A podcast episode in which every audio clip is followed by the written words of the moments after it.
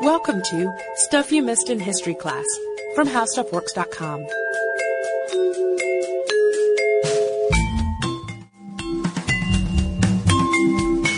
Hello and welcome to the podcast. I'm Sarah Dowdy. And I'm Deblina Chakraborty. And we are continuing with our spooky Halloween series, this time covering something that's uh, very creepy, very disturbing, and that is, of course, poison. So, just a few years back, Katie and I did an episode on a pretty notorious poisoning family. You know who I'm talking about, Deblina. Oh yeah, the Borgias. The Borgias. They have their own show these days. But the Italian clan, of course, was fathered by a cardinal who became pope, and they are famous for plotting and scheming and murdering their way into power.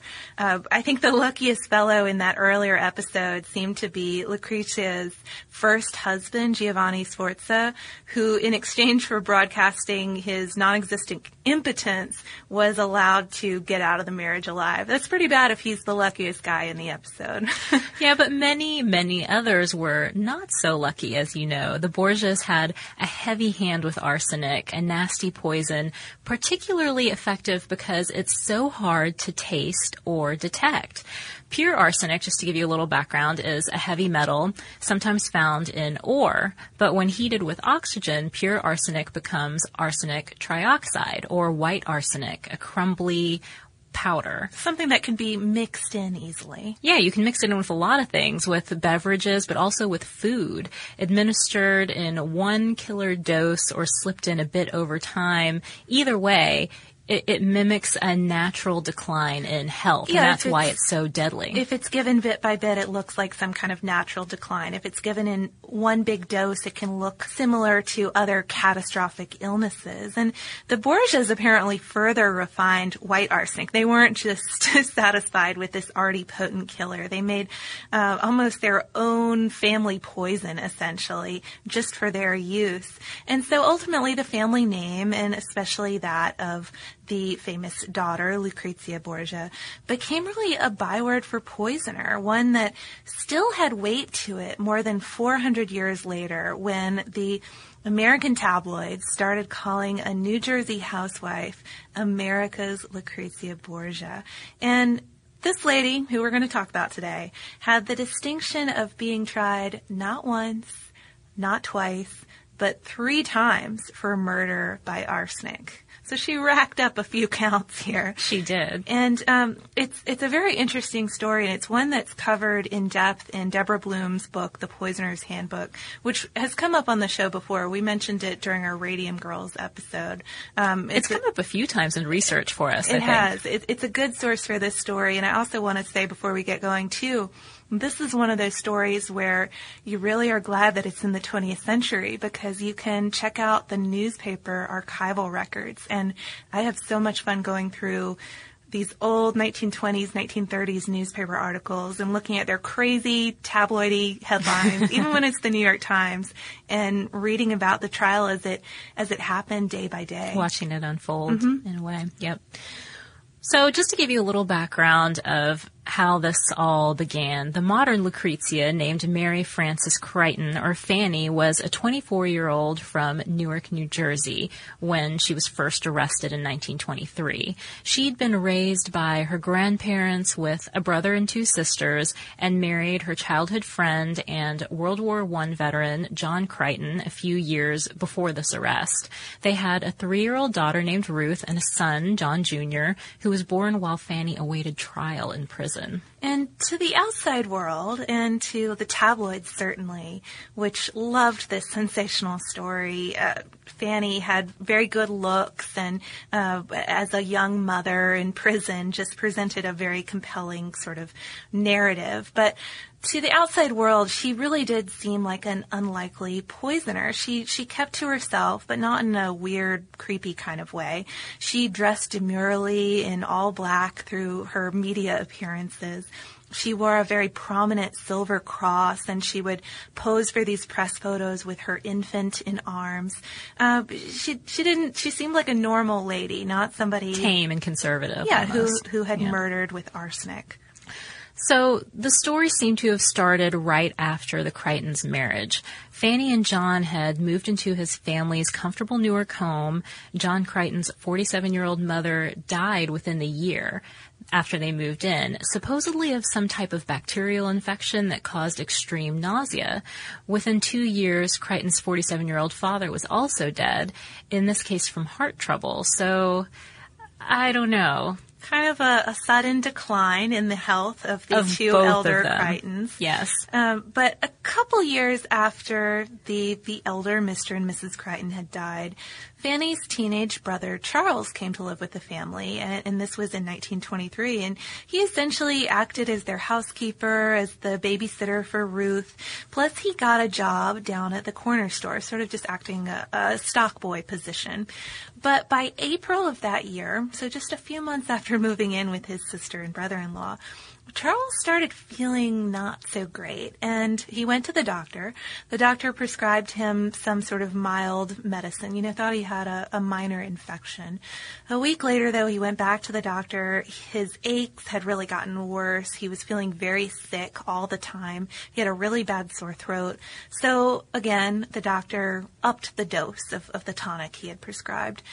By April 20th, though, Charles was dead. So suddenly, the situation starts to look a little different. We have three dead people in the Creighton household in almost as many years. Three people who hadn't been ill before, just suddenly very, very sick. Blum describes this death as the first sort of warning sign, though not a very strong one, it seems. The doctor just wondered what went wrong here with this seemingly healthy teen. He even asked the advice of a county physician. Ultimately, they ruled that the death was caused by a simple stomach bug, even though the doctor still felt a little funny about this entire case, and he even began thinking a little bit more about the deaths of Mr. and Mrs. Creighton the elder. Yeah, so so the doctor is is pondering this a little bit, but still nobody thinks foul play was involved. And that's until an anonymous tipster wrote into the police asking, quote, is death not ground for suspicion? This boy feared his sister as he feared death. I am very sorry that I cannot sign my name. I am just an outsider who is very fond of this boy. Please act quickly and beware. You will find it hard to trap this liar.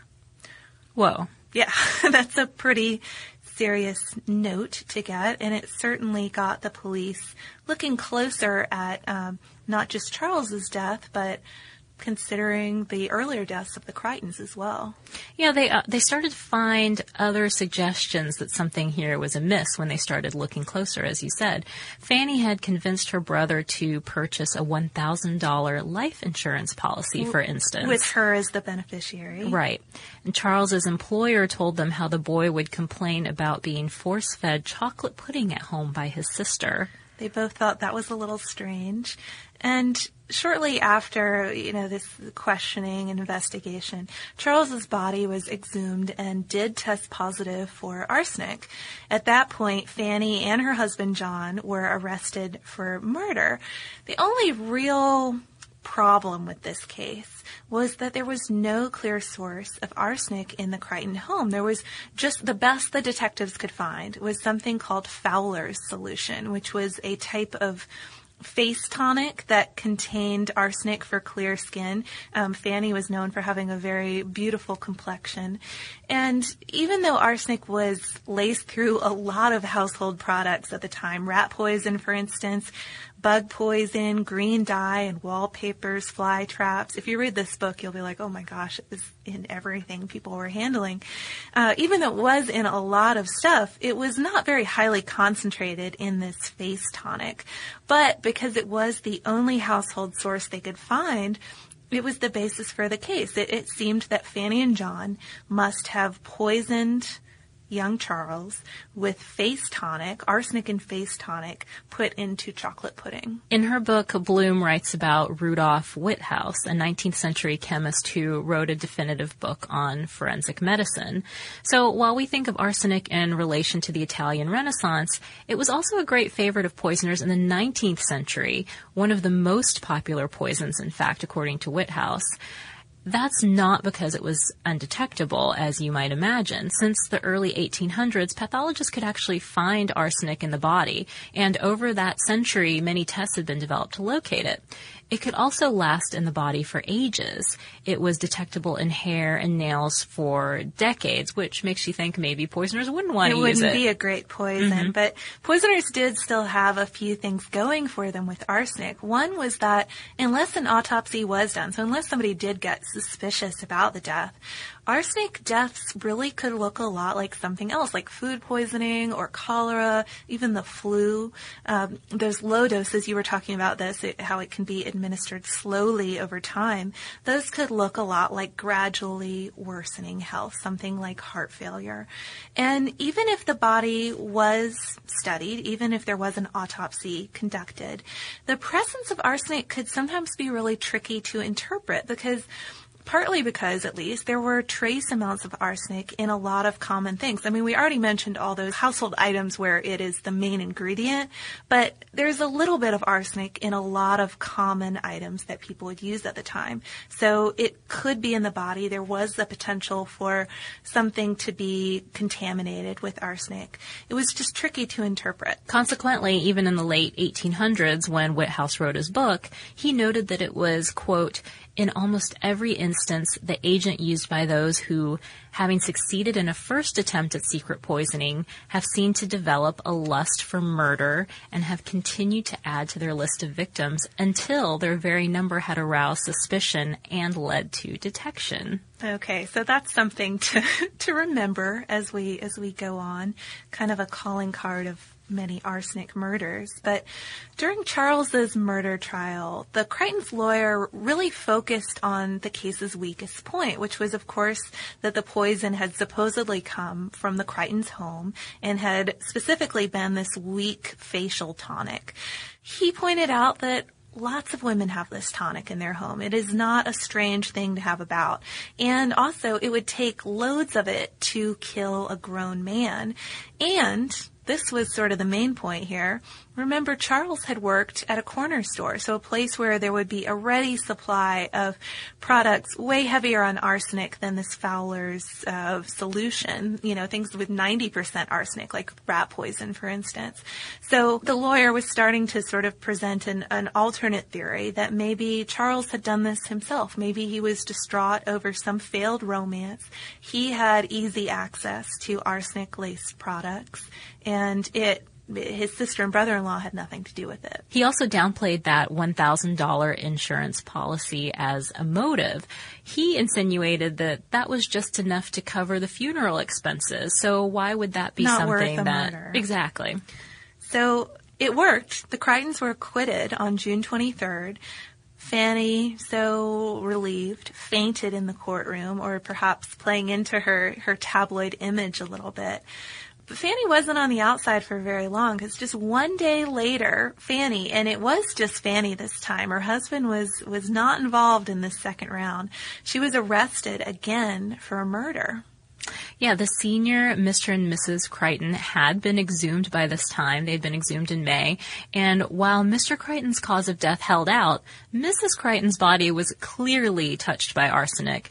Some of the testimony seemed more damning this time. The elder Mrs. Creighton's nurse, for example, testified that her patient got sick after Fanny gave her cocoa and worsened when she'd been left alone with her daughter-in-law. So chocolate seems to be playing a big part here with the cocoa First, and the, the chocolate pudding. pudding. Mm-hmm, mm-hmm. It does. That might be one that disguises the taste of arsenic easily. right. uh, but this case really came at the cusp of a, an interesting time in forensic science, uh, really at a time when forensic evidence was uh, becoming a major component of trials. And so consequently, both sides included testimony from the country's top pathologists, you know, guys who had analyzed the organs of Mrs. Creighton and could testify to some extent about the arsenic that was present there. And the defense called on a guy named Alexander Gettler, who was a toxicologist at the chief medical examiner's office in New York City. And incidentally, Gettler is one of the prime subjects in the book we keep mentioning, which is all about sort of the birth of modern forensic science in New York City. So it really follows his story, but he plays a, a very strange role in this case, as you're going to continue to see. But he had tested Mrs. Creighton's organs, and he did find white arsenic present. But you know how a minute ago we mentioned that the presence of arsenic could sometimes be a little tricky to interpret.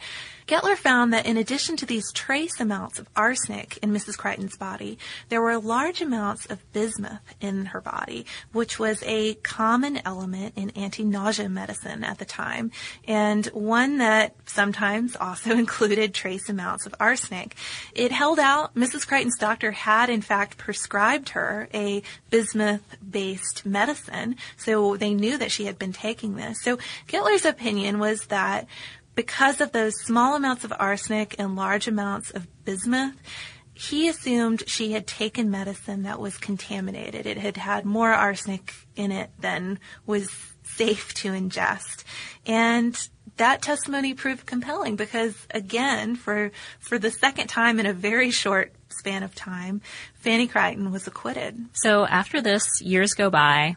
And those tabloids that were all in a tizzy over this beautiful American Lucrezia Borgia with her infant in arms, they just kind of go away. Old news. Exactly. And the Creightons, along with their two kids, they decide to escape Newark. They just have too much notoriety there and they move to Long Island. Not so far away. Not but too far. I guess enough to give them a little bit of a fresh start. They hadn't been terribly popular with their neighbors in Newark too. I'm sure. And in the midst of the Great Depression, they decide to take in a friend of John's, another World War I veteran named Everett Applegate, who'd been living with his wife and teenage daughter at his in-laws.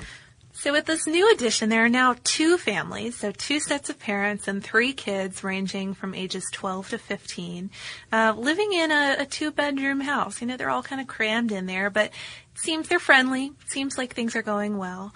Then in September 1936, Ada Applegate, who is Everett's 36 year old wife, started feeling very sick. You can Uh-oh. tell where this is going to go. In fact, she gets so sick that her doctor recommends she go to the hospital. She's hospitalized for an entire week. And then when she is released back home, she still is so weak she can only take milk. She's feeling very ill, very weak. And finally, on September 27th, she woke up vomiting, quickly passed out. Everett called the doctor, he called the police, but before they could do anything, she was already dead.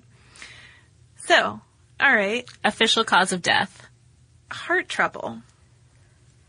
The doctor, I guess, okay, makes sense a little bit at first. The doctor had treated Ada for obesity for some time, but even with her previous health problems, the police wanted to order an autopsy. As you would imagine they would, considering our subject's background. And you'd think that maybe Everett would be okay with that too, wouldn't you? Mm, no, he said no. He says no, and they basically tell him, well, we're going to do it anyway, so it would be good for you to say yes.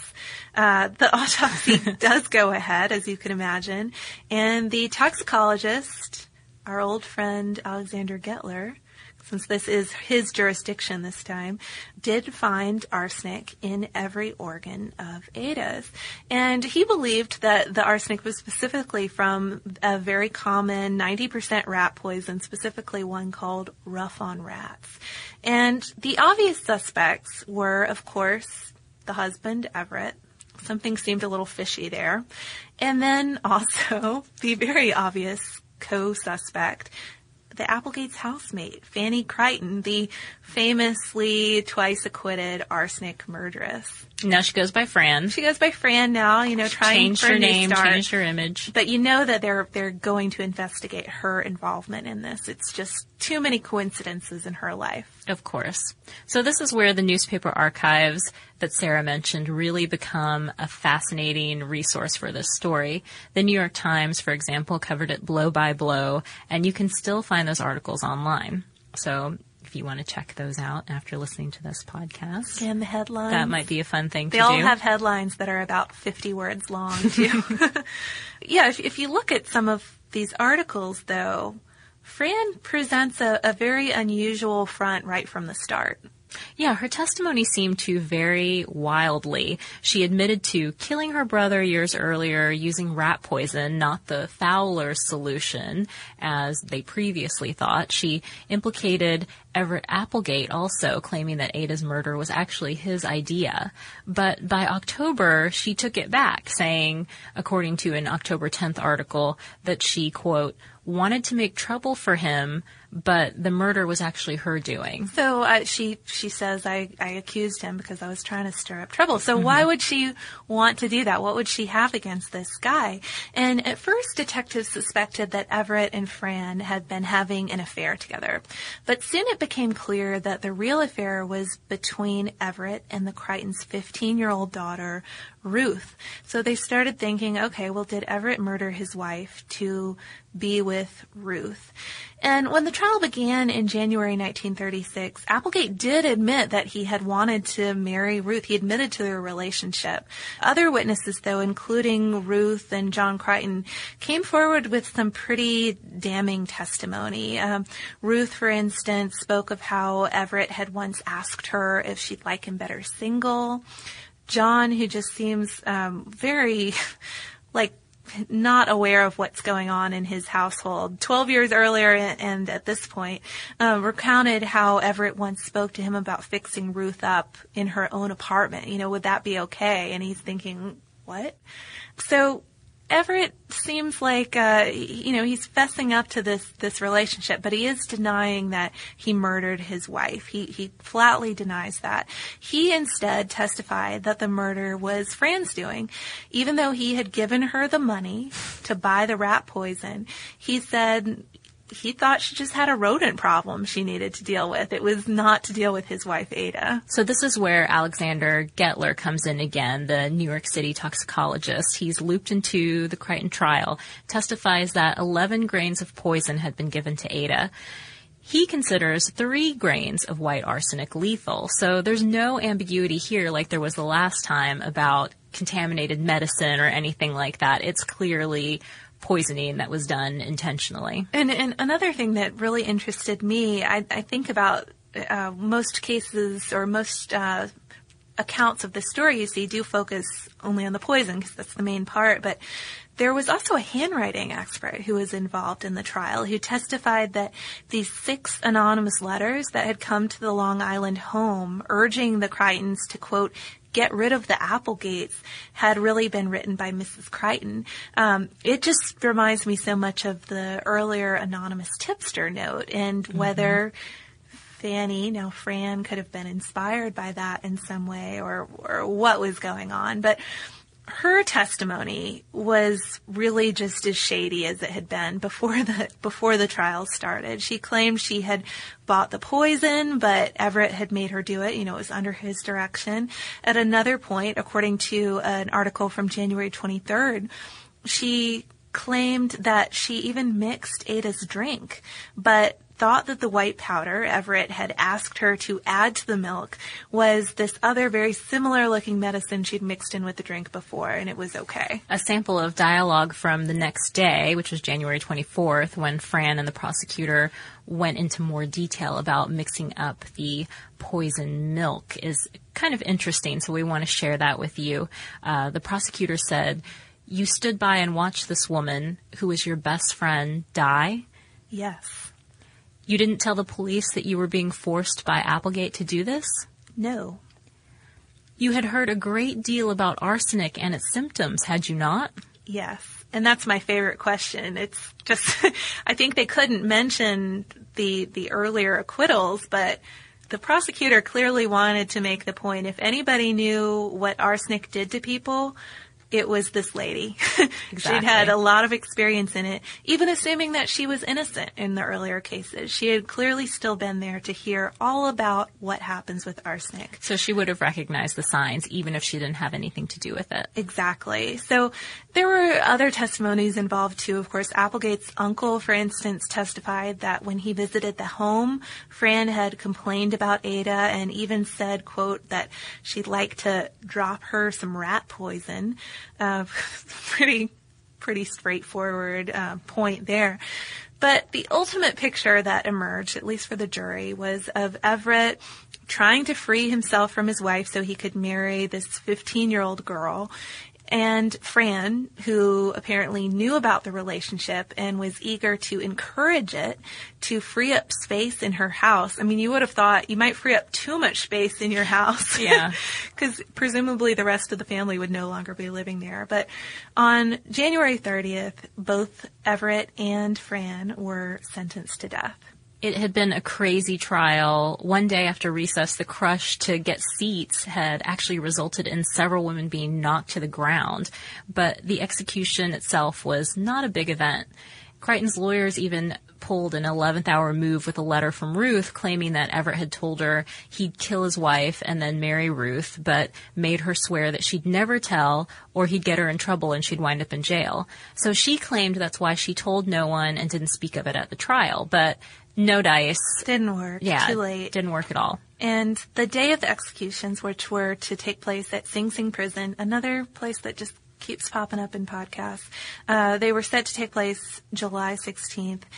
That day, Fran Creighton's lawyer asked her if she had lied during the case about Everett's involvement in any way, please speak now because he was going to be electrocuted as well. She said she hadn't lied. She didn't need to change her story. And Applegate was electrocuted first that night. Um, prison attendants had formed a, human screen. I mean, I know we mentioned it wasn't this huge media event, but still, it was getting some coverage.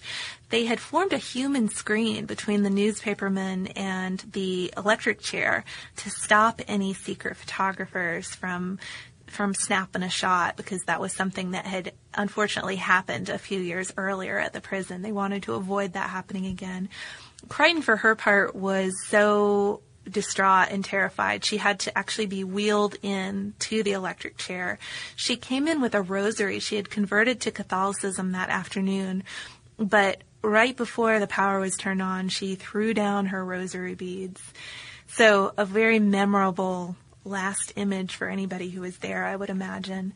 But a crazy story too, and, and Deblina and I were talking about it earlier, just how did it go on so long? I just, I don't know.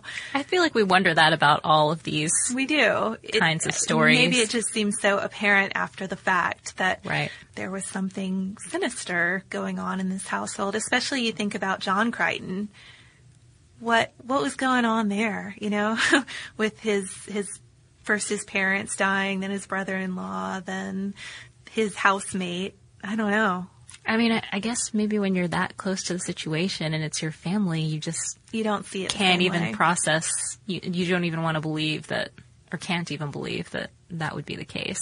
Anyway, though, I mean, a very unusual story of of poisoning, and um, hopefully a a good tale to share with you guys for Halloween.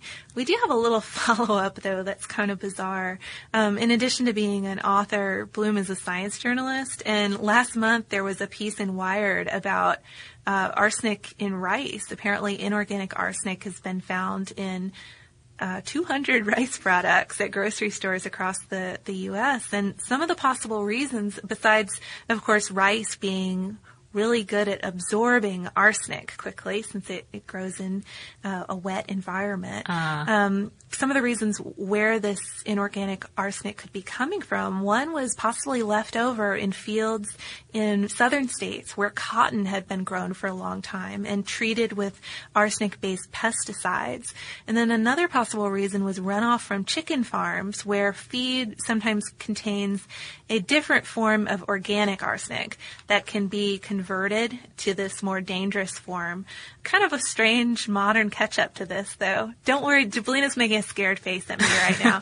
I Um, find this really troubling. it, they, they had some. I they ate a lot of rice. It was to vary your grains and to um, boil your your rice in a lot of water. You know, don't do the Uncle Ben style where it soaks all, up all the water. Gotcha. And who knows? I mean, we're probably this is like our our um, food lab episode. We do, mm-hmm. we're probably already ingesting so many weird things that maybe a little arsenic in the rice. I don't find that comforting, Sarah.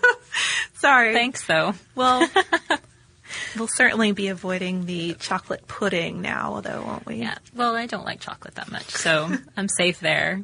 It's the rice I'm worried about. Good to know. Well, Now that we've alarmed everyone, okay. Well, we will have some some fun listener mail to to calm your nerves a little bit.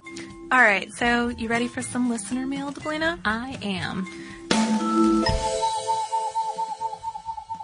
We've been talking about how we got a lot of cool mail over the summer, and one of these was a postcard from Nicole and her daughter Rebecca, and it is a postcard of Ötzi, our old Iceman friend, except he is not an Iceman in the picture. He's a living guy wearing his clothes, and then they have, um, it's an illustration, of course, with the photographic counterpart of his clothes in their deteriorated state, including his rope sandals and his hat. And um, Nicole wrote to say that she visited the, the museum we mentioned during that episode for two hours, and she said that I can assure you, Ötzi looks like this, pointing to the little drawing on the backside of the postcard of the real shriveled Iceman photo. And not like the Copper Age hottie on the other side. Obviously, you're not the only ones who love him, though considering the proud photo of Brad Pitt's Ötzi tattoo prominently displayed at the museum. Deblina and I had not realized. We did not know. We Googled that. We did Google it. We needed to have some proof ourselves of this. And uh, neither did Nicole, apparently. She wrote, Who knew? She also said there were cases and cases of his quote, wallet litter. We even saw his fungus. The bear hat was rather jaunty, but it's still hard to love a man with fleas. We love your podcast. So this was an adorable postcard and um, kind of a funny one too. It is hard to love a man with fleas. True enough. We have another very cool card here from listener Kate in New York. She says, Hello, I just wanted to write and say how much I love your show. I work at a letterpress shop in Brooklyn and listen to your podcast every week and catch up on my listening while printing on huge 19th century presses. I even made the card I am sending to you, which is, we should take a picture or something and post it on Facebook. We should. It's- It's of um, Manhattan. yeah, it's a beautiful card. And she goes on to say, Your podcast has even inspired my best friend and I to start our own podcast, ABC Gotham. It's a New York City history podcast with one topic for every letter of the alphabet. Oh, very fun. Yeah, so it's we'll have to check it letterpress out. and history. It sounds like. Uh, thanks, Kate, for sending that in. It's always great to hear too from people who have started their own blog or podcast. I think that's so cool. I would have no idea how to do that. So cheers to you guys for, for starting your own show. Yeah, we get a lot of help, so we're always impressed by people who do this on their own. If you have any similar ventures that you're involved in, or maybe you just have some ideas that you want to send in for us to cover, maybe you have your own sort of Ötzi story that you want to share with Sarah because you know it's her historical boyfriend and she's always interested in Ötzi stories, you can write to us. We're at historypodcast at discovery.com. You can also look us up on Twitter or we are on Facebook. I wish I had a historical boyfriend who had like some living pictures, you know, not just like the mummified remains. I don't know. Well, there's lots of options out there for you, think Sarah. of a backup. Yeah. So yeah, if you, You have any leave your options open. there. You can uh, you can date around a little bit. So yeah, if you have any ideas there, email us. And we do have back going back to our, our more dismal poison subject. We do have a lot of articles on forensic science, which I am endlessly fascinated by. And uh, one of the reasons why this story interests me is because it really, like I said earlier, is kind of at the cusp of, of that becoming an important part of um, of trials and and detection. So if you want to look at any of that, check out our science section on our homepage at www.howstuffworks.com. For more on this and thousands of other topics, visit howstuffworks.com.